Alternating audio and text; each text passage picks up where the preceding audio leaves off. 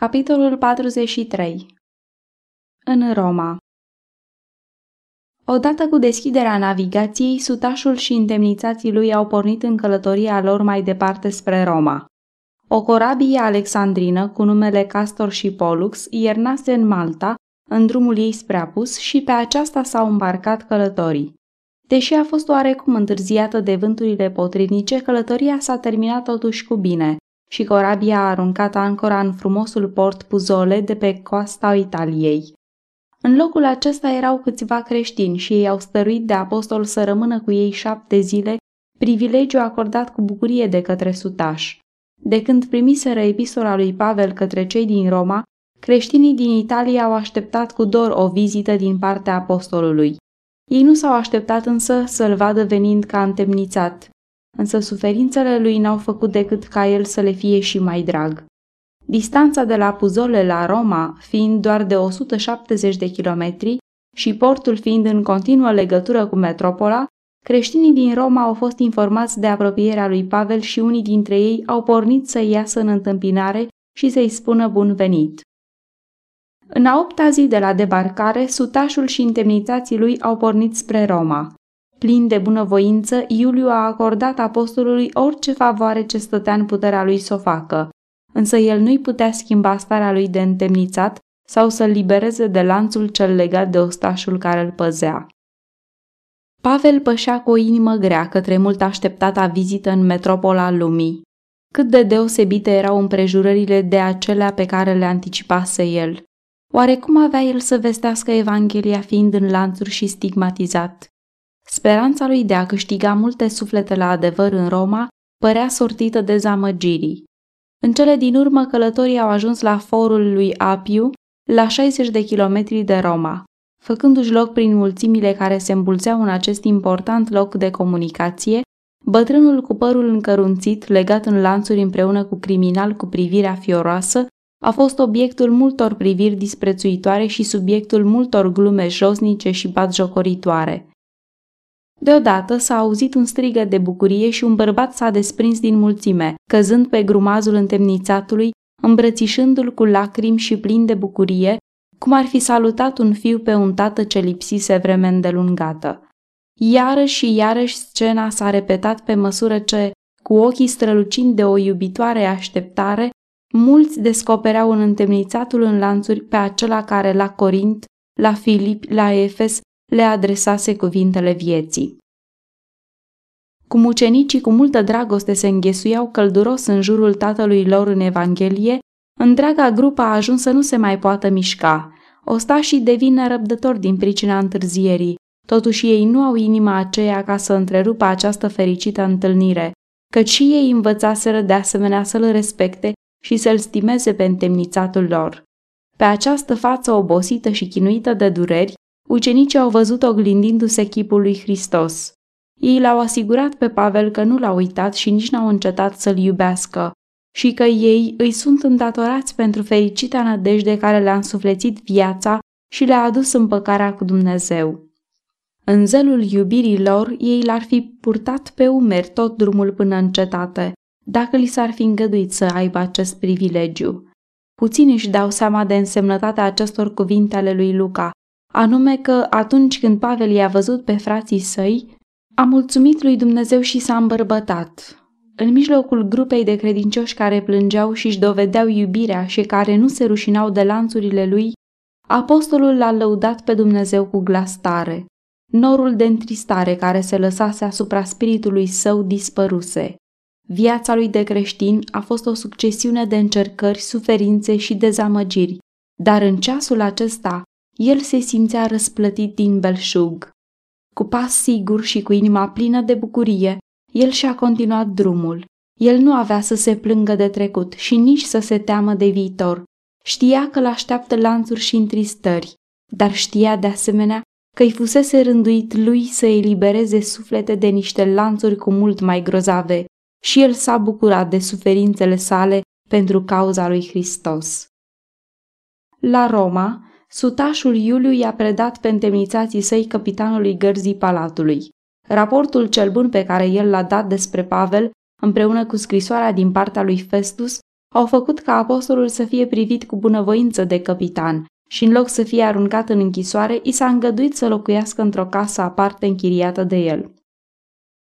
Deși chiar și acolo era legat cu lanțuri de un ostaș, el avea libertatea să-și primească prieteni și să lucreze pentru înaintarea împărăției lui Hristos.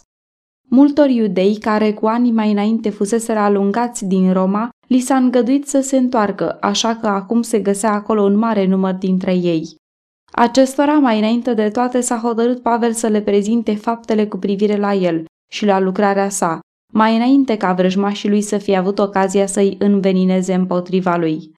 Deci, la trei zile după sosirea lui în Roma, el a chemat la oaltă pe fruntașii lor și, într-un chip simplu și direct, le-a arătat de ce venise el la Roma ca întemnițat. Fraților, a zis el, fără să fi făcut ceva împotriva norodului sau obiceiurilor părinților noștri, am fost băgat la închisoare în Ierusalim și de acolo am fost dat în mâinile romanilor.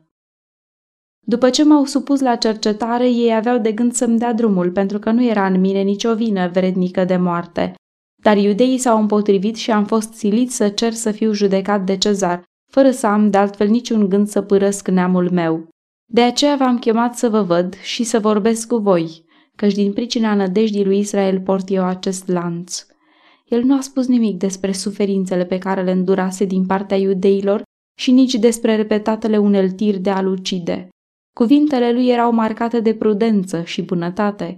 El nu a căutat să câștige de partea sa atenția și simpatia acestora, ci să apere adevărul și să susțină onoarea Evangheliei.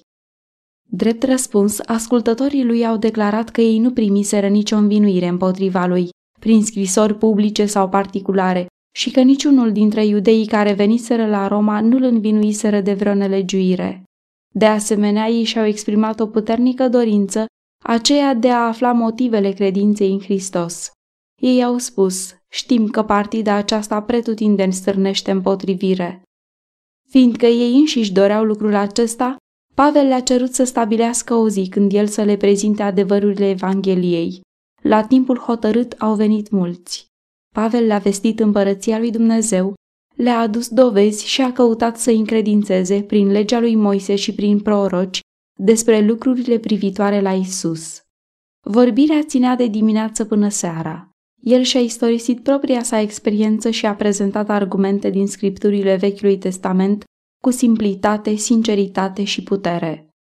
Apostolul a arătat că religia nu constă din ritualuri și ceremonii, crezuri și teorii, dacă ar fi așa, atunci omul firesc ar putea să o priceapă prin cercetare, așa cum înțelege lucrurile pământești.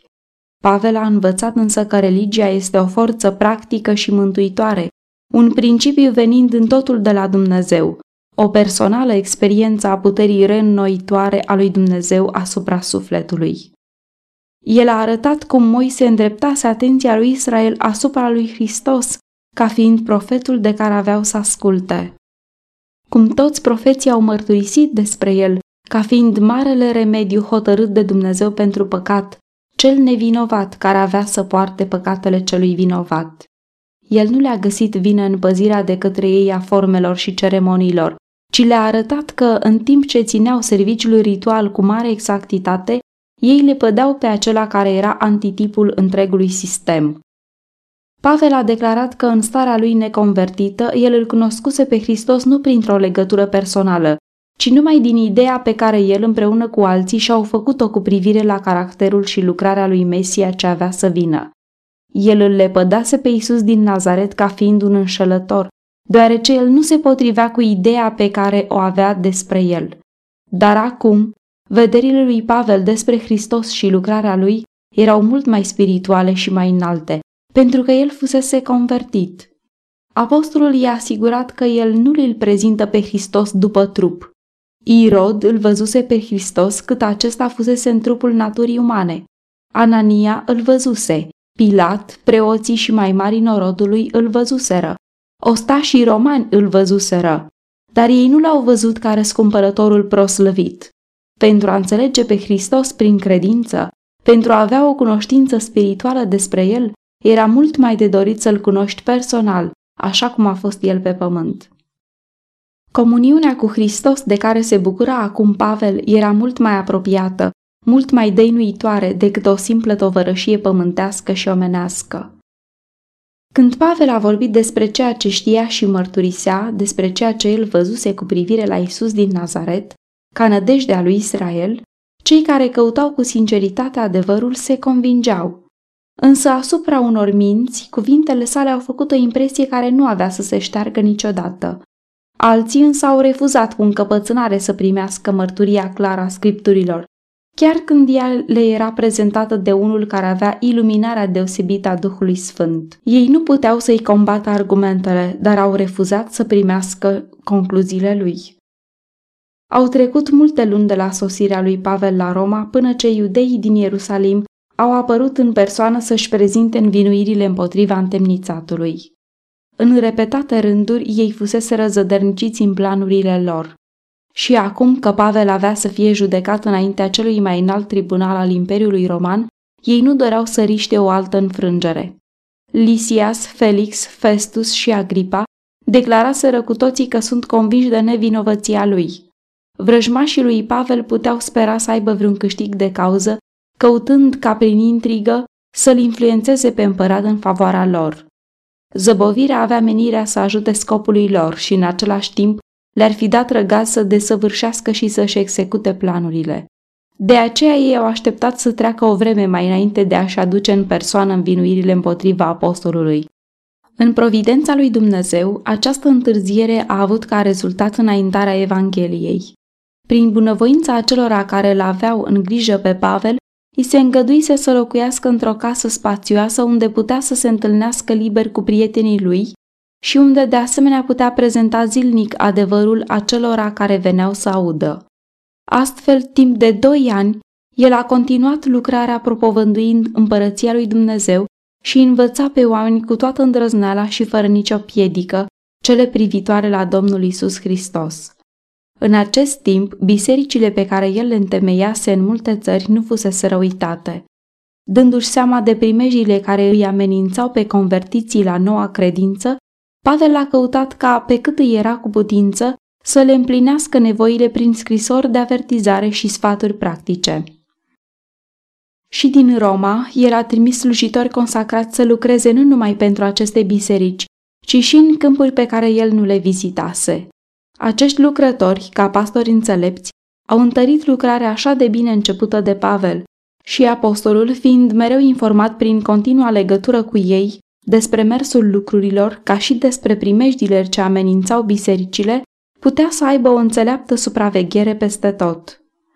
Astfel, deși în mod vădit era împiedicat de la lucrarea activă, Pavel exercita o mai întinsă și mai dăinuitoare influență decât dacă ar fi fost liber să călătorească prin biserici ca în anii de mai înainte.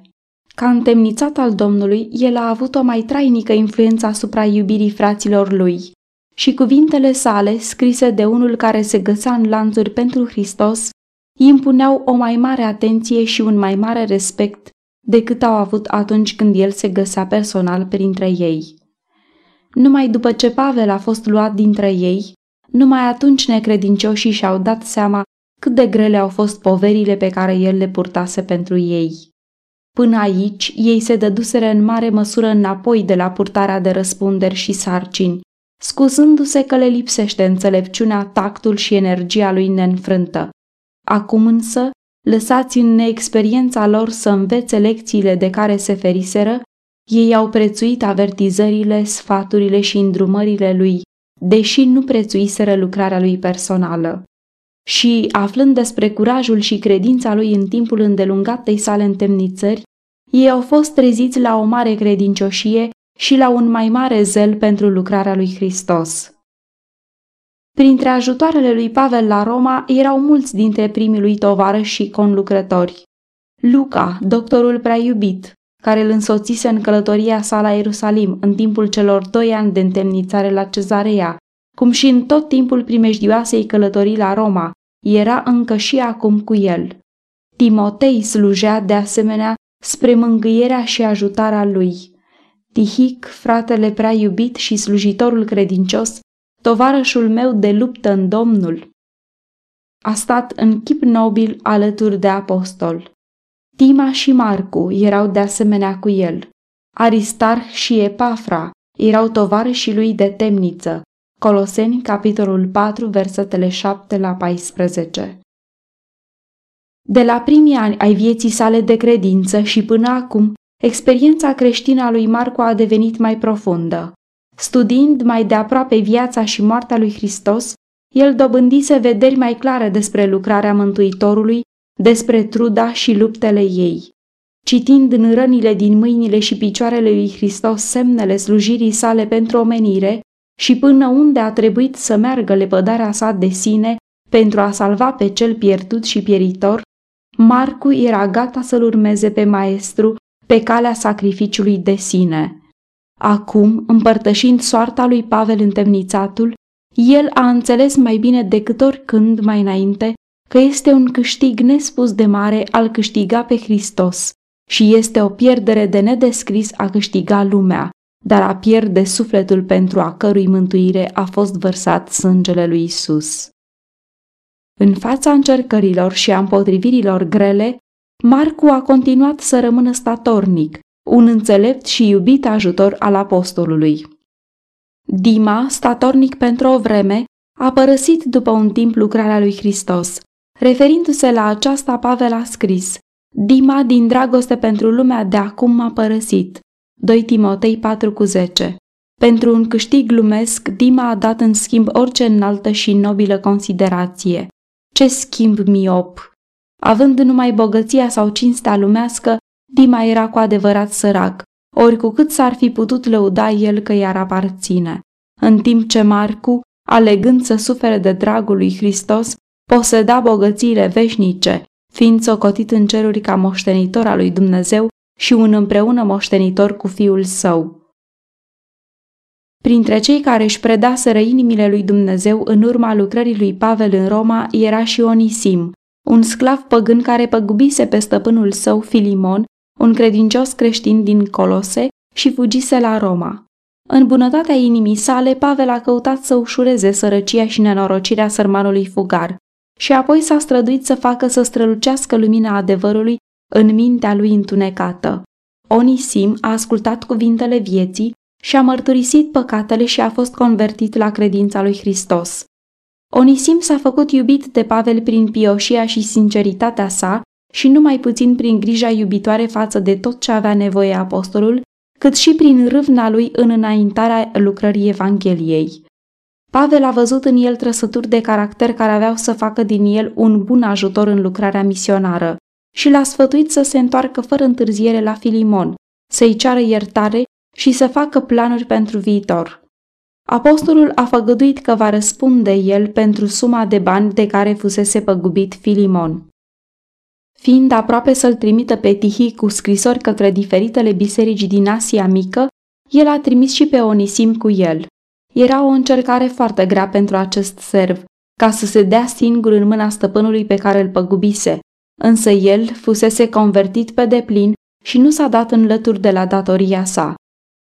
Pavel i-a încredințat lui Onisim o scrisoare către Filimon, în care, cu tactul și bunătatea lui obișnuită, apostolul a intervenit pledând cauza sclavului pocăit și și-a exprimat dorința de a se mai folosi de serviciile lui și pe viitor.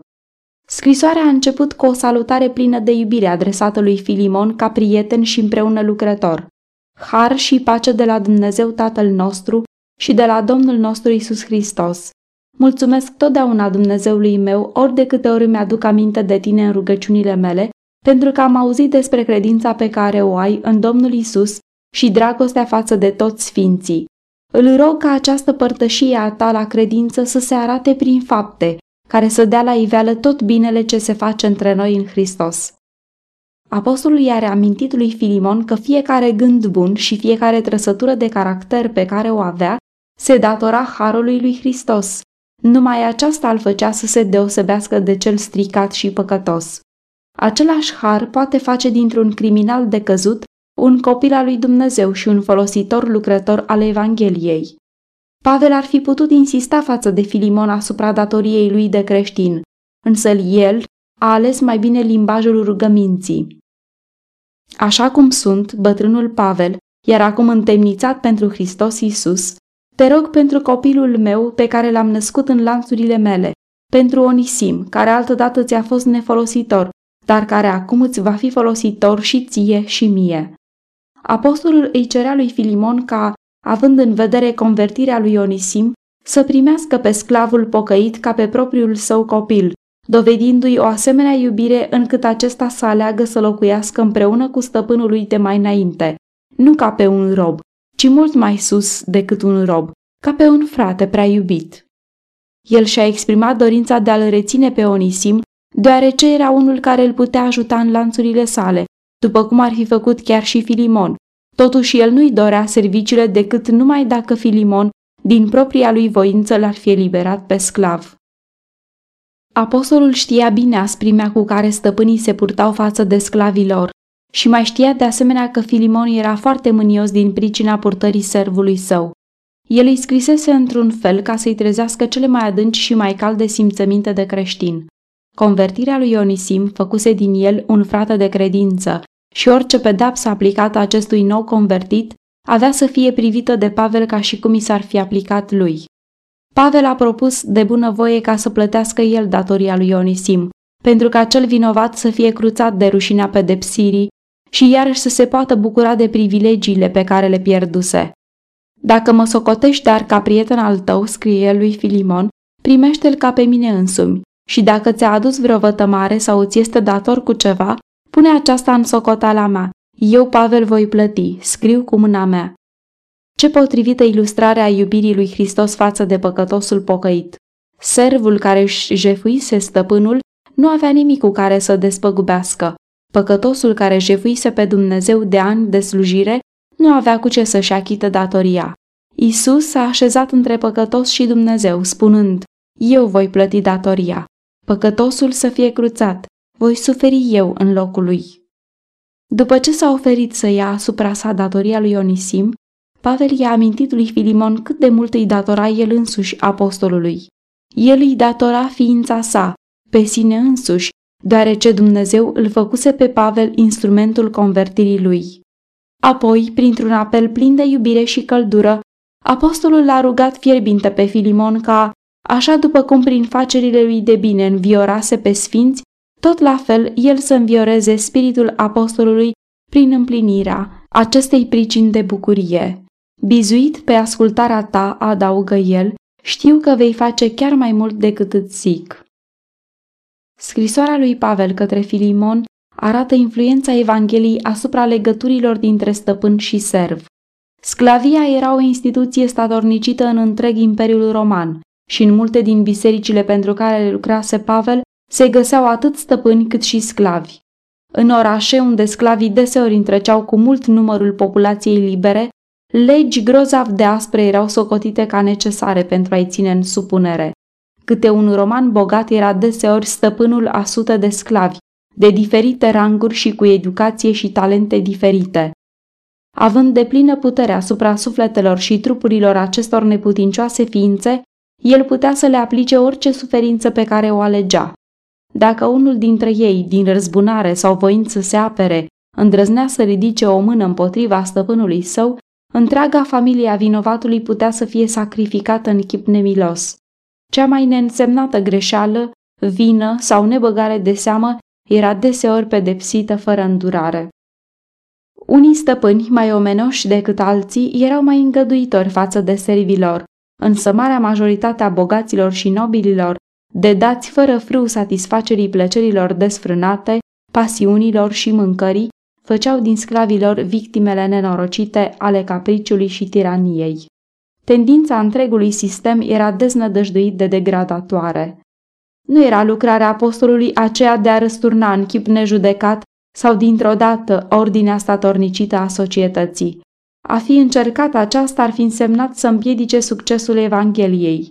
Însă el a învățat anumite principii care loveau chiar la temelia sclaviei și care, dacă ar fi fost puse în practică, cu siguranță că ar fi subminat întreg sistemul. Unde este Duhul Domnului, acolo este zlobozenia. 2 Corinteni 3 cu 17, a declarat el. Odată convertit, sclavul devine un membru al trupului lui Hristos și deci avea să fie iubit și tratat ca un frate, un împreună moștenitor cu stăpânul său al binecuvântărilor lui Dumnezeu și al privilegiilor Evangheliei.